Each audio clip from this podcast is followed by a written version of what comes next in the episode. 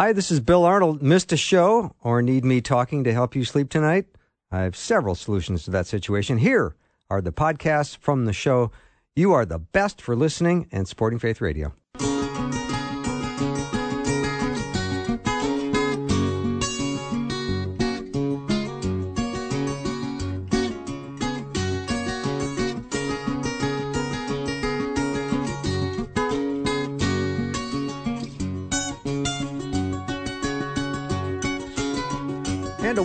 Welcome to the afternoon show. I'm Bill Arnold, and I am really uh, looking forward to this hour. Not that I don't look forward to every hour, but today in particular, uh, I always appreciate when my guests help me check things off my list.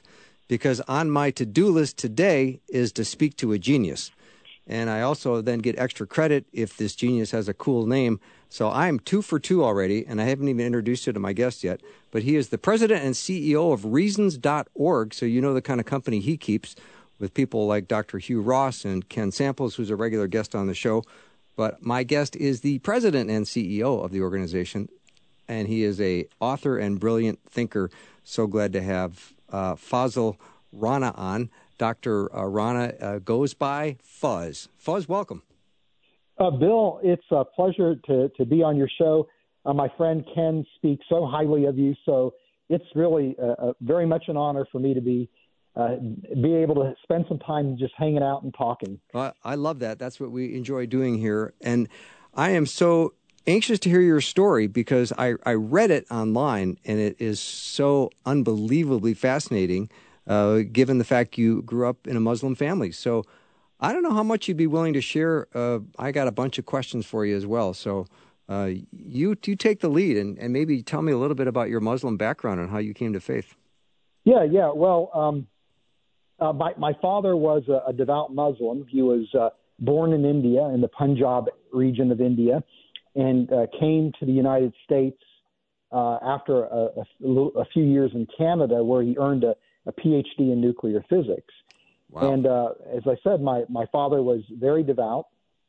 Uh, he, my memories of him are getting up every morning, going through a ritual washing, laying out a prayer carpet that would face towards Mecca, face the east, and he would pray. And then he, everywhere he went, he carried a, a prayer booklet with him in his breast pocket.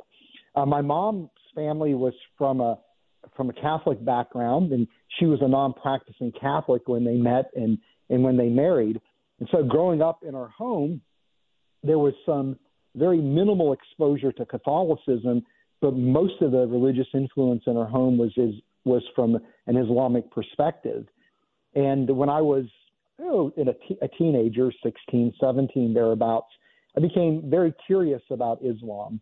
Uh, my father, you know, would constantly have conversations with my brother and I about Islam, but this was a point where I was really became serious about exploring what Islam was all about.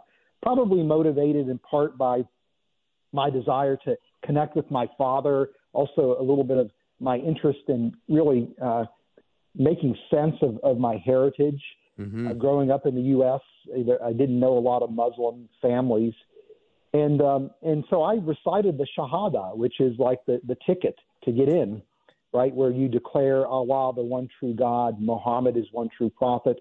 I learned how to pray from my father and would pray uh, every day, and then also began reading from the Quran. And about a year and a half into it, there was a number of things that c- kind of led to my disillusionment with uh, Islam, and as a result of that, became an agnostic and as I was an undergraduate student studying chemistry and biology, I was looking to try to go to graduate school to study biochemistry. I accepted an evolutionary viewpoint where I thought, you know, uh, and I learned from my professors that all of biology could be explained through evolutionary means. And I reasoned, you know, hey, what role was there for a creator in that framework? And that just made me even more settled with just being expressing uncertainty about whether God existed or not. And things changed pretty dramatically for me when I was a graduate student uh, because studying the intricacies of the cell convinced me there had to be a creator. And that then opened me up to asking a more profound question is who is that creator and how do I relate to that creator? And it was a pastor's challenge to read the Bible that exposed me to the Gospel of Matthew and ultimately uh, to the person of Christ through the Sermon on the Mount. And it was really encountering the, the risen Christ. Uh, I would say was a religious experience of sorts uh, through the pages of Scripture that, that convinced me that Christianity must be true. So it was God revealed in the record of nature, specifically for me, the intricacies of the cell, and it was the, the person of Christ revealed through the pages of Scripture that uh, brought me to faith in Christ. Mm. Fuz Rana is my guest. He is at reasons.org. Now, I want to back up, if I can, Fuz, to your parents. So, your dad is this devout Muslim. Is it okay for him to marry uh, a non practicing Catholic? Uh, yes. Yeah. Now, my, my father was devout, but his expression of Islam was very modern. You know, we oftentimes have a perception of Islam that is shaped largely by our exposure to fundamentalist Islam. Okay. Uh, but there are many Muslims throughout the world who are devout, but yet very modern. And so, from my father's perspective, as long as my mom wasn't actively practicing Catholicism, he didn't expect for her to convert uh, to Islam. That was just simply something that he didn't expect. But it didn't really matter because my mom was, for all intents and purposes, non religious. Mm-hmm. I mean, the, the only time uh, her parents were devout Catholics, and so the only time she ever showed any interest in her faith was when we went to visit her parents or her parents came to visit us. That that we would go to church under or to the Catholic Church under those circumstances. So I had some exposure to Catholicism, but it was more the ritual of Catholicism. It wasn't anything fundamental about the Christian faith that I gleaned from my from my mother. So my view of, of Christianity was uh, really not, I had no concept of what Christianity was really about at all growing up. It seems that the extremist position rings loudly in people's heads because I was thinking, well, is your mom considered an infidel by your dad? Yeah, I don't. Know. A non-believer. Don't yeah, um, yeah, I yeah, I don't know they uh, how my father would have viewed my mom in sure. the, in those in those terms. That we just never had that conversation, you know. Uh, uh, so yeah, I, that's a great question that I I just never saw anything one way or the other that would suggest uh, anything along those lines. Mm-hmm. And Fuz, when you were observing your father, did you understand or or or think that he was having some kind of personal intimacy with a transcendent God, or were you understanding that he was was doing some religious duty? Um, I, I, when I was observing my father, I don't know that I had any real perspective, but when I began to explore Islam, I very quickly learned that the time I spent in prayer was religious duty, religious obligation. And and after about a, again a year and a half, that just became too much for me. I mean, it was, you know, uh, doing the, the act of praying as a way to try to satisfy Allah, to try to please Allah. There was nothing other than, again, a, an obligation. And that began to really, uh, you know, wear on me, I guess. It yeah. just wasn't fun to do that. Yeah. I mean, it, did you feel you, you could ever satisfy Allah? Um, I, I don't know if at that age I thought in those terms. Sure. You know, but you know, it's very clear to me now, uh, from a you know, really from the benefit of being a Christian, that you know, there's no way a Muslim could ever, in their mind, fully satisfy Allah. You know, and and that's the you know the tragedy of Islam. I think, or one of the tragedies is that your salvation is never secure you know, the, the view is that Allah is a God who is just. He's also a God who is merciful, but he's also a God who is capricious as well. And and so you may do everything you can to satisfy Allah, and it's still not certain whether Allah is going to grant you entrance into paradise or not. Your salvation is never certain in Islam, mm-hmm. you know, which is a, a stark contrast to, of course, the Christian faith, where our salvation isn't based on any obligation we fulfill or anything we do to satisfy God, our salvation is based on really the work of Christ on the cross and his righteous, righteousness being imputed to us. So the view of salvation is radically different in Christianity uh, compared to Islam, which is very much works based. Mm-hmm. Fuz, tell me about your grandfather on your dad's side. I, I never had the pleasure of meeting him. Okay. So yeah, so that you know that that would you know that's one of my you know uh, the things that I, I I feel like I missed out on in life. But yeah, by the time that I uh, came along, uh, my grandfather on my father's side uh, was dead, and okay. um, yeah, so I just never had that pleasure of meeting him. Mm-hmm. And did you ever have discussions with your dad about your grandfather in terms of his spiritual life and his devotion? I, I assume he was a devout Muslim. Yeah, he was a, a devout Muslim. Okay. Um, you know, and uh, he was uh, someone who was uh, illiterate uh, and uh, you know uh, couldn't even sign his name, but apparently a very, very shrewd business person. Wow who who you know was very successful. Uh, so it, it was really my father. The fact that he had a, a, a P, earned a PhD in nuclear physics was really rather remarkable, given again my you know grandfather's lack of education. So that's about the extent of of what I know about him. But you know it's interesting because when I became a a, a Christian, my father was deeply, deeply upset with me, as you could imagine. Mm-hmm. Uh, and uh, what's interesting is that um, he, you know, began, he died a number of years ago. He started having health issues and felt as if Allah was punishing him because of my conversion. And he, uh, my mom would tell me that he would have dreams of his father coming to him, being very upset with him oh about about the fact that his grandson converted to Christianity. So my my father was actually very tormented in the last years of his life um, because of the, the lack of uncertainty about his about his salvation. Really, that was a, a big part of it. Wow, Fuz, this adds a layer of complexity that is got to be really difficult to sort out. Yeah, yeah. You know, there's a, a you know, the and the way that I you know manage this is, you know, simply recognizing the nature and the character of God.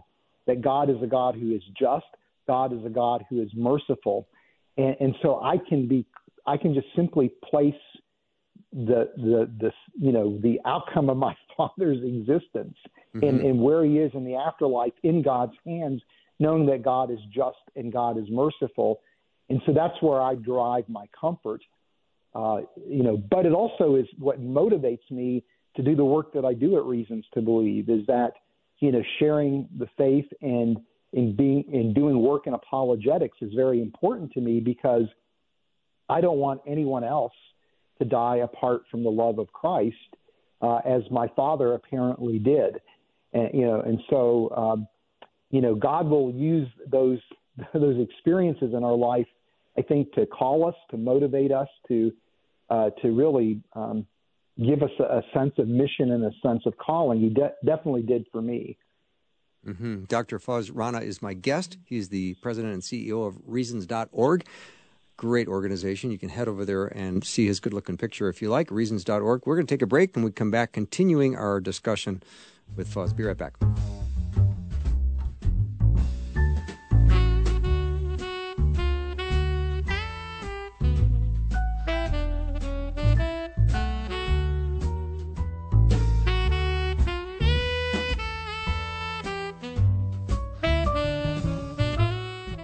Hey, it's the end of the year, and you are absolutely amazing in your generosity. Thank you so much. If you've not made a gift to Faith Radio, we would love it. You can do that at myfaithradio.com. Thank you so much.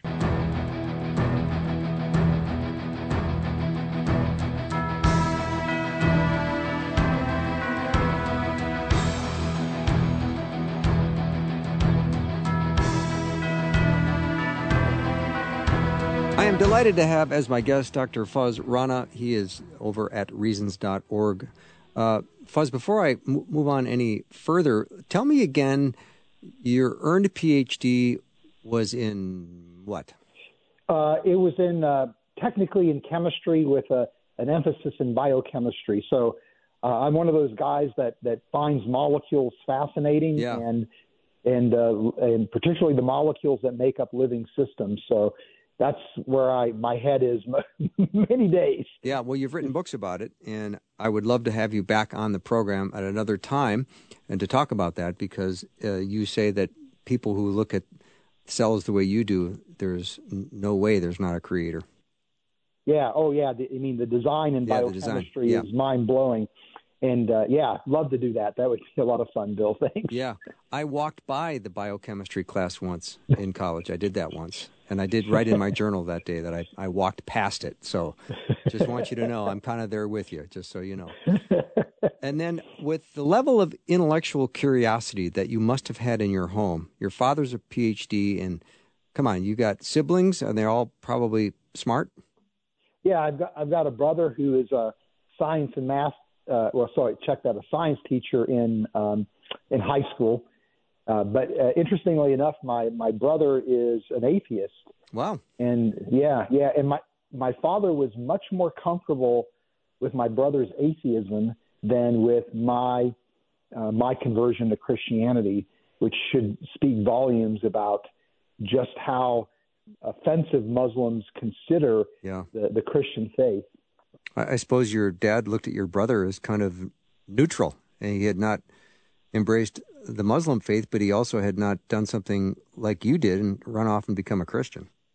Yeah, well, you know, one of the things that you know I think is interesting about Islam, at least when you view it through the lens of a Christian, is that in Islam it, the the the faith lends itself to a type of agnosticism, because in an Islamic view of God, God is entirely and wholly transcendent, and so because of that, God is an unknowable.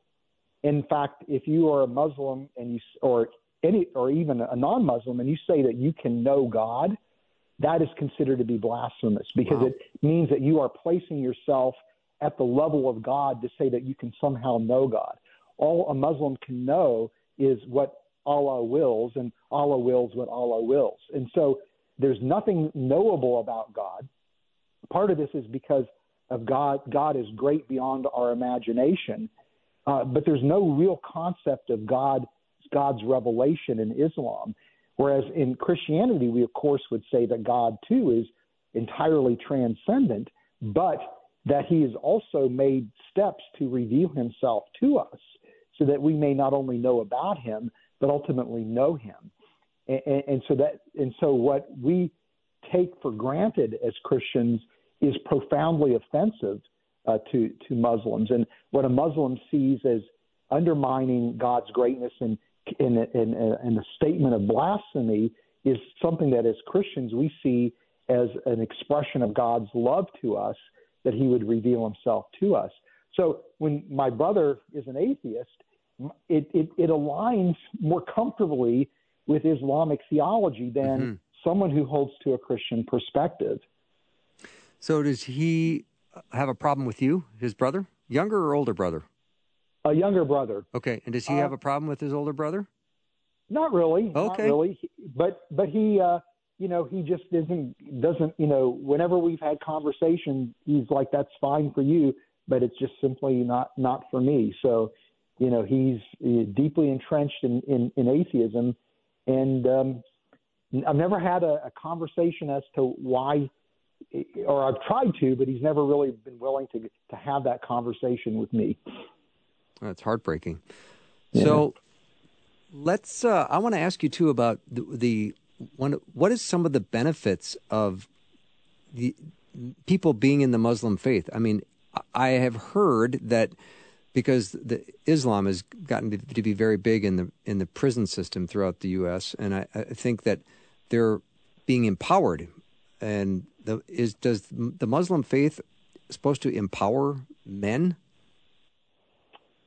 Yeah, uh, you know that that's a great question, and you know, for the life of me, I don't know what the appeal of Islam would be, other than uh, you know, it, there may be some kind of sociological factor where you know uh, where men are actually, you know, you know, in in control. They are the Mhm. ones with the power in society. They're the ones in, with power in the family structure.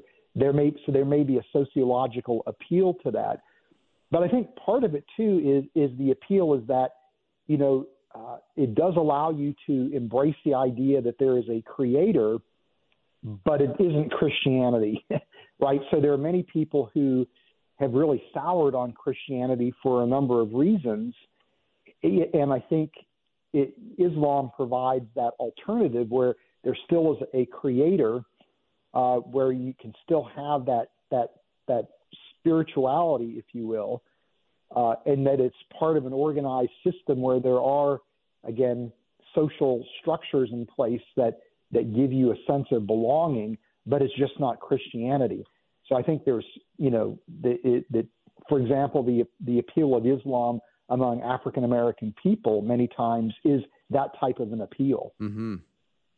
Because mm-hmm. I hear that they're feeling empowered by being Muslim, but I, I then I think the message of the gospel is you're strong when you're weak, and you surrender. And there's a lot of young men thinking, ah, "I'm not surrendering. I want to be empowered." Right, right, yeah, that's a that's a good point. So, uh, Fuz, let me um, let's talk about your background some more because I find this so fascinating. But what, um, how have the Islamic beliefs of Christmas impacted you? What are the Islamic beliefs about Christmas? Well, I mean, in, in a sense, uh, Christmas is, you know, an embodiment of everything that would be profoundly offensive to a Muslim, right? Mm-hmm. You know, because, you know, you, you, first of all, you know, we, you, the, the idea in Islam is uh, that Allah is uh, is one, and there's a strong emphasis on the, the the singularity or the oneness of, of Allah. And so in Christianity, we talk about God being three persons in one essence. And so for a Muslim, because of this concept of oneness, the view is that Allah does not have a partner. There's none that is equivalent or equal to him, that he doesn't have a son, that he doesn't have a wife. now, of course, that's a, misunderstanding of what Christians mean when they talk about Jesus being the Son of God.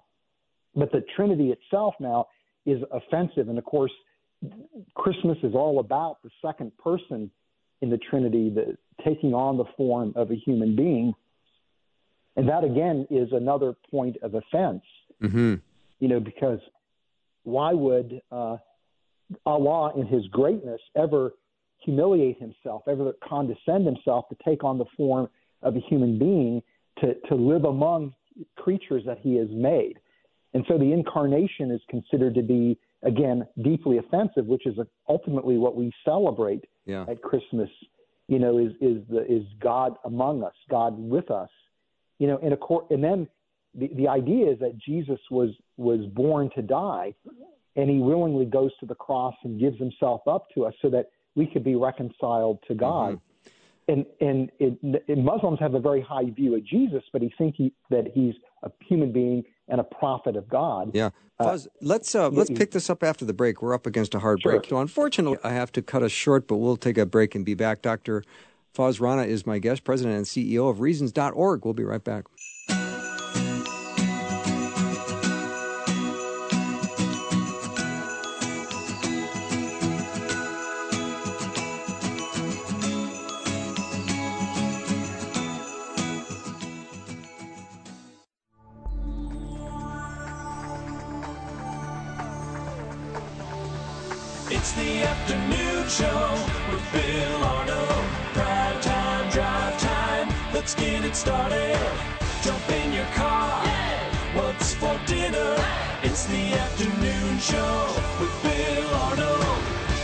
Dr. Fuz Rana is my guest. He is over at Reasons.org. He's the president and CEO. And as we discussed uh, right before the break, uh, Fuz, I'm real curious as to what Muslims think about Jesus. Yeah, well, you know, Muslims have a, a high regard for Jesus. They, it's interesting. They they believe that Jesus was born of a virgin.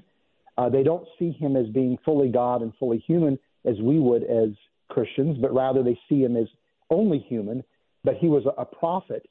And in fact, the, the Muslims find the idea that Jesus died on the cross to be offensive. because the view is that Allah would never allow one of his prophets to die this humiliating death.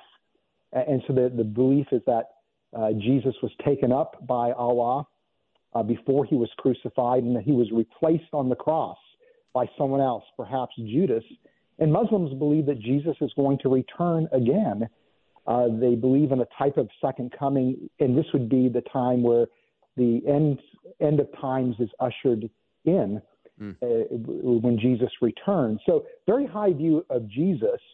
Uh, but again, when it, when it comes to the, the Christmas story, there, the, the, you know, the offense, the ultimate offense is to, again, say that Jesus is fully God and fully human.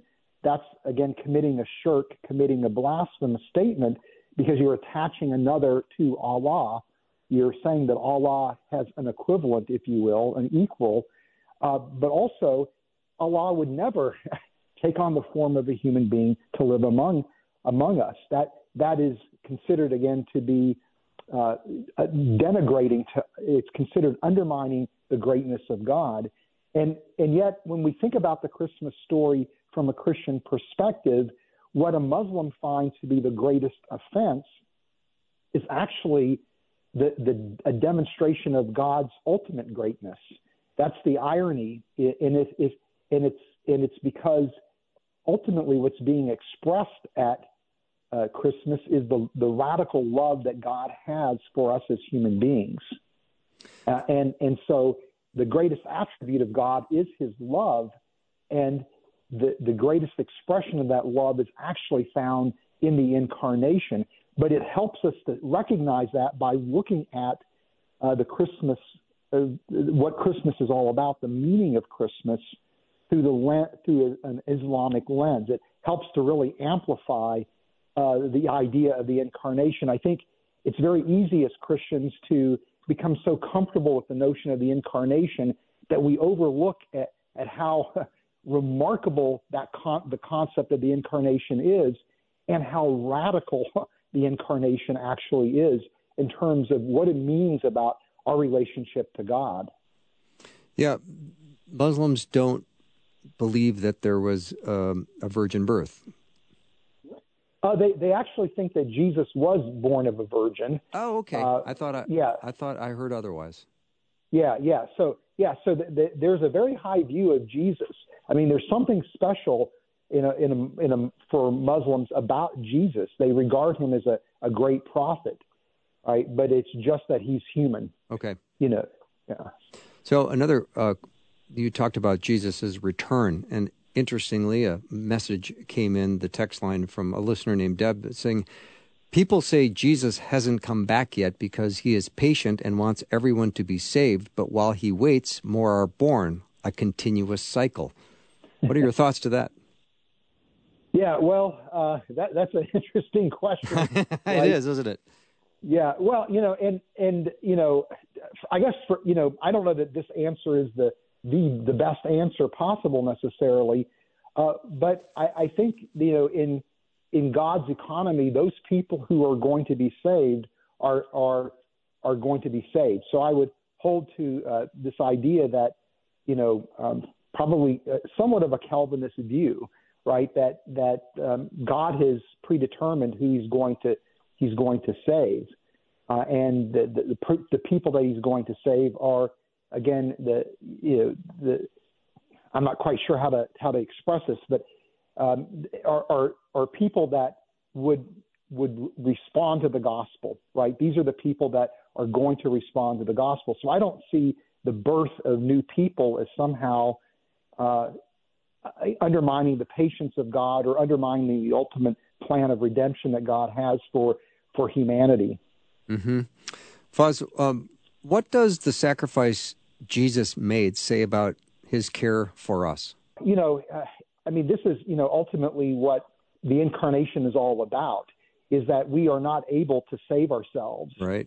And so, you know, by taking on the form of a human being and being able to identify with our frailty and, and also at the same time, you know, to be fully God and fully human, it's through the, the death of Christ on the cross that human beings could be truly reconciled with God.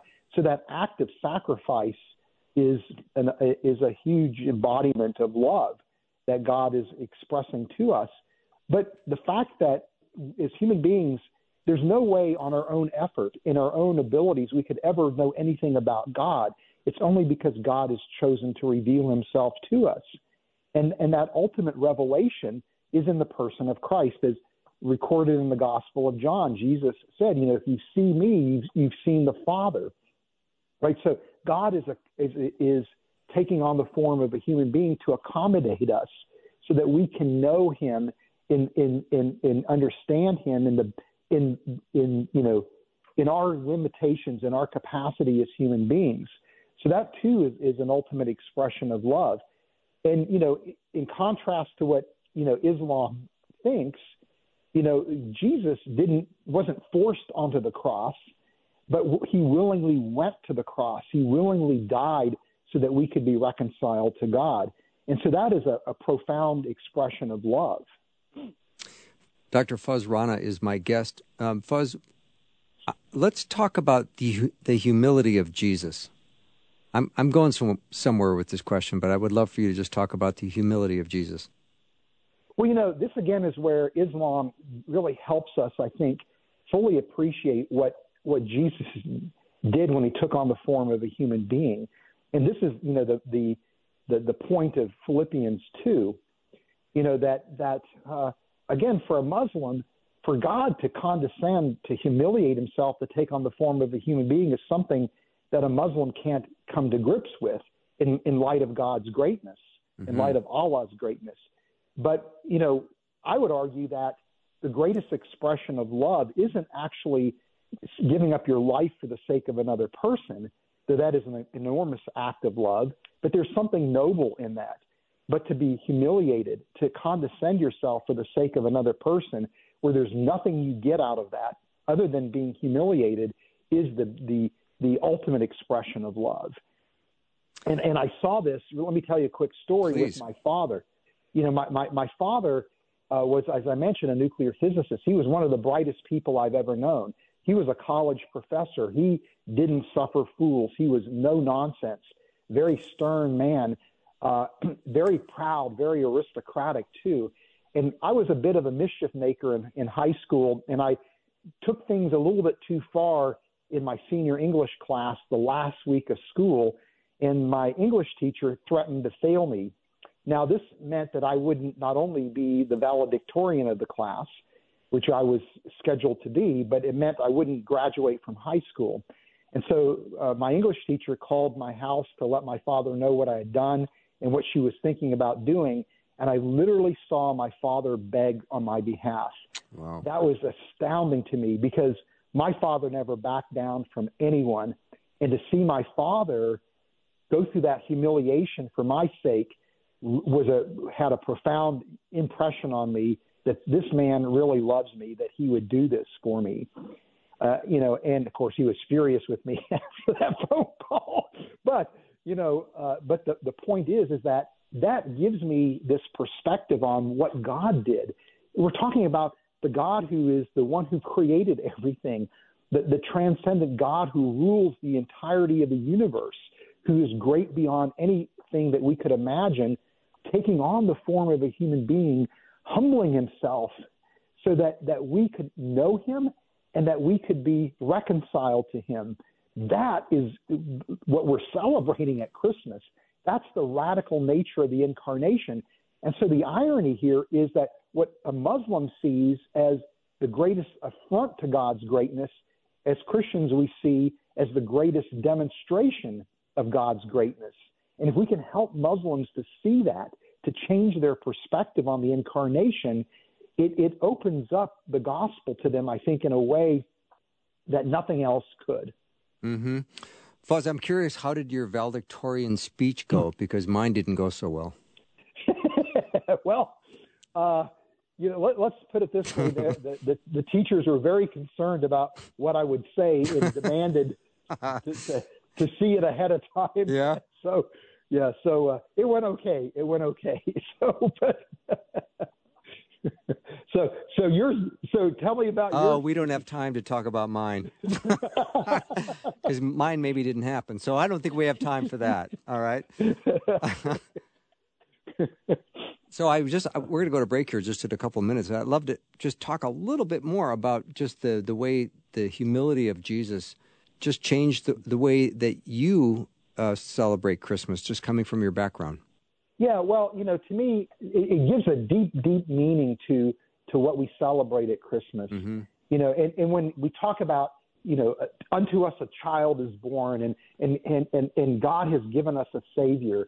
We've been given a Savior. It's very easy, I think, to become trapped up in the the festivities of Christmas that we miss how profound that concept is, because it's not as if Jesus even came as an adult to live among us. He came as a helpless baby, and he went through what every child goes through to to grow up. You know, and in that culture, you know, a child had really no status in the culture whatsoever. So Jesus came and his initial appearance as a human being was without any status whatsoever. And in fact, you know, as we read in, in Matthew, he, Herod was looking to put to death, uh, you know, the Hebrew children who were, you know, two years old and younger. And so he you know, his, part of that humility was even being uh, threatened with his, with the, you know with death as an infant or as a young child uh, because again of the the culture that he was in. So that's amazing to me that that this is the God of the universe that would go through that that again that humiliation. Yeah. Dr. Fuz Rana is my guest, and we are going to take a little break. But when we come back, we're going to continue our discussion. If you want to learn more about him, he's the president and CEO and senior scholar at Reasons to Believe, and it's an organization, as you know, because Ken Samples is a regular on the show, dedicated to communicating the powerful scientific case for Christianity. And his books include Human 2.0, The Cell's Design, and Fit for a Purpose. We'll take a break and be right back.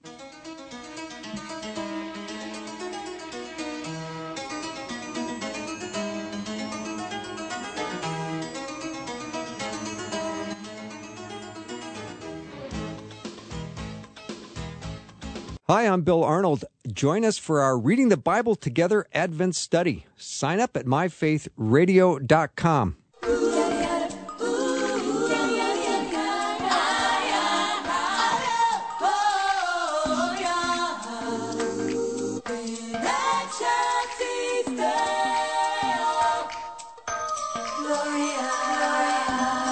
Welcome back to the show. My guest is Dr. Fuz Rana he and I have a lot in common. He has a PhD in biochemistry, and I host a radio show. So there's a lot in common there, I think. I'm going to go with it.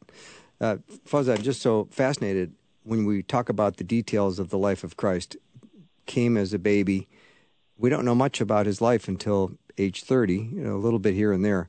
I don't know if you're like me, but I can't wait to get to heaven and see every detail of every hour of every day. That's the thing that amazing again about Christianity is that that we experience uh, the person of Christ, you know, here on earth, though it's imperfect, though it's limited, but to think that we will be in his presence and to be able to fully know him when we are in heaven with him, you know, that, that to me is, you know, mind boggling. It is. You know, to, to, to think that, uh, that the creator of everything that there is, you know, the, the creator whose fingerprints I see everywhere within creation is a God who I can know. And the depth of knowledge I'm going to have and the intimacy of, of knowing knowing God is, you know, beyond what I could even hope for. what a joyous and glorious time it's going to be to be oh, directly amazing. in Christ's presence, right? Yeah. Spectacular. Fuz, what do you wish our culture would do better about the sacrifice that Christ has made? Because we feel it feels that we're more we we have less unity. We're more broken. We're more angry. Um, just curious as to your thoughts on that. You know, as as our culture, I think, becomes increasingly secular, I think that one of the, the fruits of that is that that there is greater and greater division.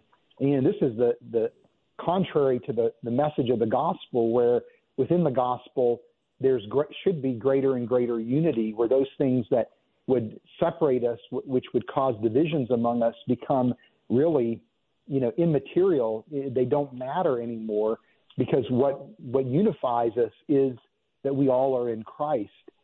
And so, you know, it's it's very sad to see that division. But again, it goes back to Philippians two, where, you know, the the the, the point that Paul is trying to get to the people that are the recipients of that of that letter is that you should regard other people as more highly than yourself. That's part of the humility of Christ that we're trying to emulate mm. as Christians is and when you begin to regard other people as more important than yourself, I think it's very difficult to to have anything other than a strong sense of unity within within a community, within a you know uh, you know within a, a you know a church body. So um, yeah, if, if only you know the solution I think to our the, the many many problems that our culture is facing today, the many divisions in our culture, is the gospel. That's the only solution uh, that I can I can see. Fuz, I'd be curious just to coach us right now when you say that we need to consider others. You know, we have to humble ourselves for others. What things go through your mind as you go about your day that helps you to have that at the forefront of your mind, and how what actions do you take that says, "All right, I am trying to put others ahead of myself." Yeah, you know, well, and and I probably end up failing more than I, I have any kind of success. You know, that's that's the you know the real challenge. It's a very difficult thing to to actually put others ahead of yourself, and I think part of it is constantly reminding yourself that the people you're interacting with are people that are made in God's image. Mm-hmm. That, that these are people that have infinite worth and value, and that you know the way that you treat that person is really in effect the way that you're treating God Himself. The attitude you have towards other people are, is essentially the attitude you would have towards God because these people are imaging God. You know, and mm-hmm. and so that that is something that always helps me, you know, to you know to to value the people around me. And I think when you value the people around you, it's easier uh, to to put them ahead of yourself, to put their needs ahead of your needs and, and to truly try to love them. And, but it's it's not an easy thing to do uh, by any means, and, and and this is part of the I think the process that we go through, you know, as Christians towards becoming more and more like Christ and seeing the world more and more through the eyes of Christ, uh, is to to recognize that these are the things that we should do, and and acknowledging when we have failed, and recognizing that uh, that we can dr- develop strength, you know, through the, the power of the Holy Spirit, you know, uh, to, to do better the next time. Mm-hmm. You know, and, and this is where forgiveness becomes so important and where, you know, again, in contrast to, to Islam, where we, we our salvation isn't based on our success, uh, but it's based on the mercy that God is, in the grace that God has shown us through the work of Christ on the cross. Uh, but it doesn't mean that that we can't grow or become more and more like Christ, or our nature becomes more and more like Christ. But it's through the you know these failures that I think that that process of transformation happens many times. Mm-hmm.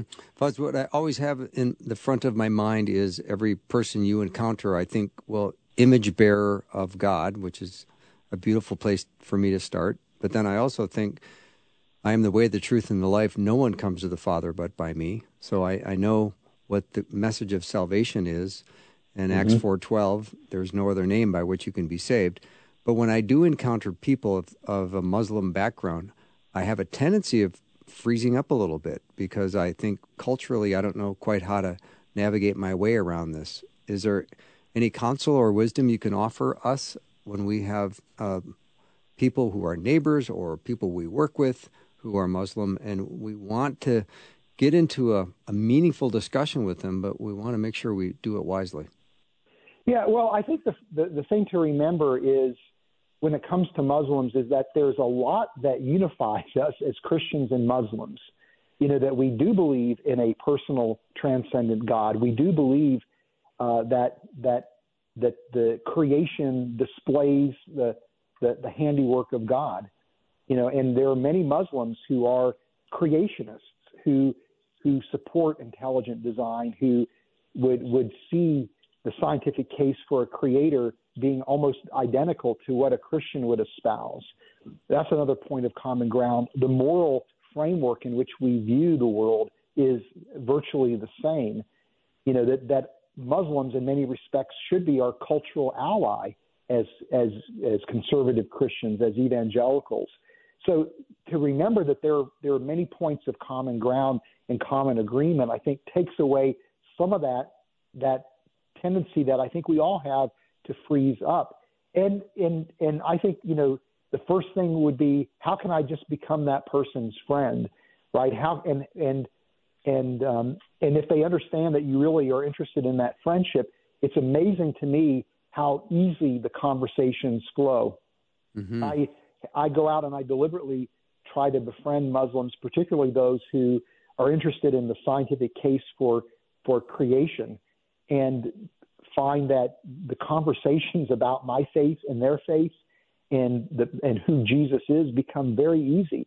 And many Muslims don't understand Christianity or they have a distorted uh, perspective of what Christianity is about. So just being able to even explain what Christianity is uh, can go a long way towards helping to reach a Muslim. So, uh, you know, th- they are people who, as you said, bear God's image, and they're people that we you might be surprised at how much you have in common with. Mm-hmm. Fuz, we just have a couple minutes left, and I would love to tap into the scientist in you as we close out this hour. And would you be willing to give us a couple of fun facts about cells? Yeah, well, you know, the the one fact that that kind of that that keeps me awake at night, in terms of it just being so mind blowing, is the fact that that DNA, which is a molecule that stores information that the cell needs to build its parts and to to direct all of its operations is digital information, and just like the digital information that we use in our electronic devices. And the way that the cell's machinery handles the information in DNA is fundamentally the same way that a computer system operates. And it's it's so similar that it actually has inspired a new area of science called DNA computing, where scientists are literally building computers in tiny test tubes out of DNA and the proteins that manipulate DNA in the cell. And these are more powerful than the most powerful supercomputer systems that we've built to date. And, and this is amazing to me to think that, you, that, that the very heart of the cell is this very sophisticated computer system that far outstrips anything that we could ever envision and design and build. And, that that's amazing to me. But what's also amazing is the fact that the technology we build has an analog in the technology that we see inside the cell. And that opens us up to a very interesting you know, type of watchmaker argument for God's existence.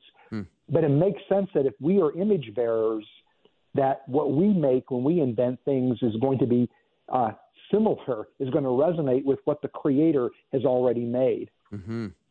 One last question. Roughly, how many cells are there in the human body?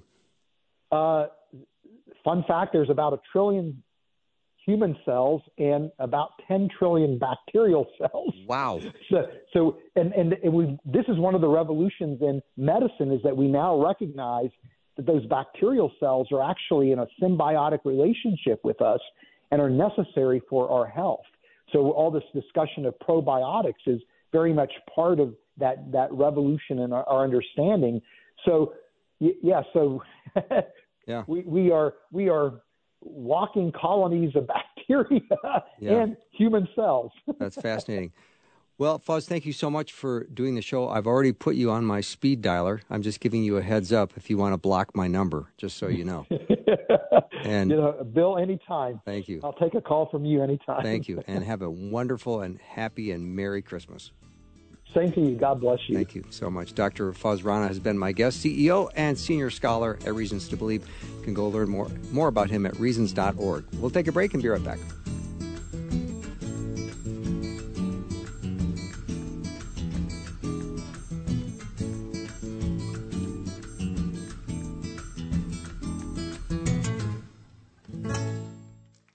Podcasts like mine are available because of your support. If it's important to you to hear things that encourage your faith, click the link in the show notes to give now.